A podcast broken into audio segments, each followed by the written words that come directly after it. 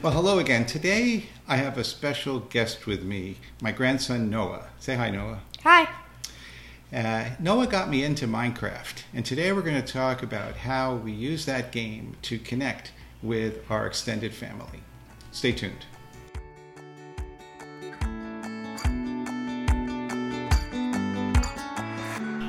So again, I'm here. I'm with my grandson Noah, and he's the one who got me started with Minecraft. Noah, tell me a little about your background. How did you get interested in Minecraft in the first place? Yeah, I think it's like back in first grade, I had this friend, and he liked to play Minecraft. One time, he decided he wanted to play with me, so I downloaded the free version of the game on mobile. And I linked up with him, and I decided it was a really fun game, and I kept it. And you kept going, and you were playing it for a number of years before I even found out what you were doing with it. So how did you feel about teaching me how to play? What can you remember about what that experience was like, getting me started? I remember that, it was kind of a little bit difficult in the beginning, and it got easier and easier as it went. And we still have some trouble now, but it's still running and working. Yeah. I remember at the time, Noah, that I was really wanting to spend more time with you and just looking for something that we could do that we had mutual interest. And since I knew you were into Minecraft, that was something that I felt like I wanted to learn so I could do it together with you. So then I remembered that it came out that your cousins were also playing the game. And so what can you tell the audience about how we got together? What did we have to do in order to get the cousins connected? What we had to do was we showed a link on Gmail, and it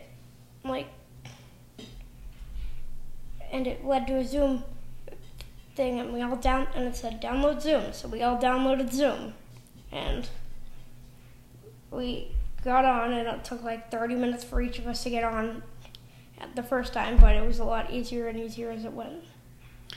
Yep, that's right. And I remember also that after we had a Zoom connection, we had to also establish something called a Realm. The Minecraft product has an availability of a server, and the server is called a realm, where you can connect with people who are not physically in the same location.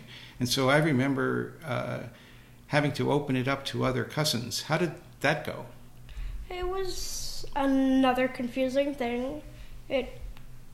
We shared you have to share your Minecraft username. So say your username is Painting Overlord or something like that, and so you share it, and then the invitation somehow doesn't get to you, and it gets to another person named Painting Overlord, and it just gets really confusing, and half the time it didn't work, but eventually we all got over it, and eventually we figured it out.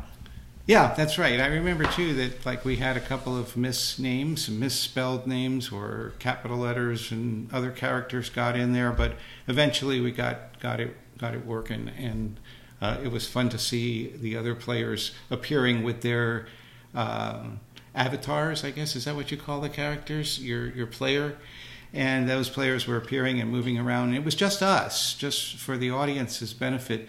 This realm that we put in place was established by invitation only. So it had to be only family members from my point of view in order to for the play to remain safe and for everybody to be able to enjoy themselves without worrying about strangers showing up on the link.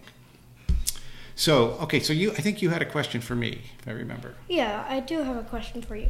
And it's how do you feel about the whole Minecraft situation? Oh, yeah. So I have some real buttons of my own that are pushed in a positive way when we play a game like this. I feel like I'm really able to see togetherness, which is a strong value for me. And I also feel like it's helped us to learn a lot of skills of cooperating, resolving issues. We've had a few conflicts along the way, but we've managed to work through them. The other thing that was pretty obvious is we all came in at very, very different levels of experience. So that brought to us the added benefit of being able to help one another, help the person who has less experience. And you, being a very experienced player, was able to help not only me but some of the other players through a lot of stuff. So I think that brought us a lot of good experiences together. Eventually, whatever we had to work through, it all went well, and we've been playing together now for a year and a half, and we've had a lot of fun, learned a lot. I really recommend it to others, and the games that we talked about in our prior show that are can be shared with other family members in remote locations. If you didn't catch those episodes, I really encourage you to go back and listen to the whole mini-series that we did on connecting with your grandchildren.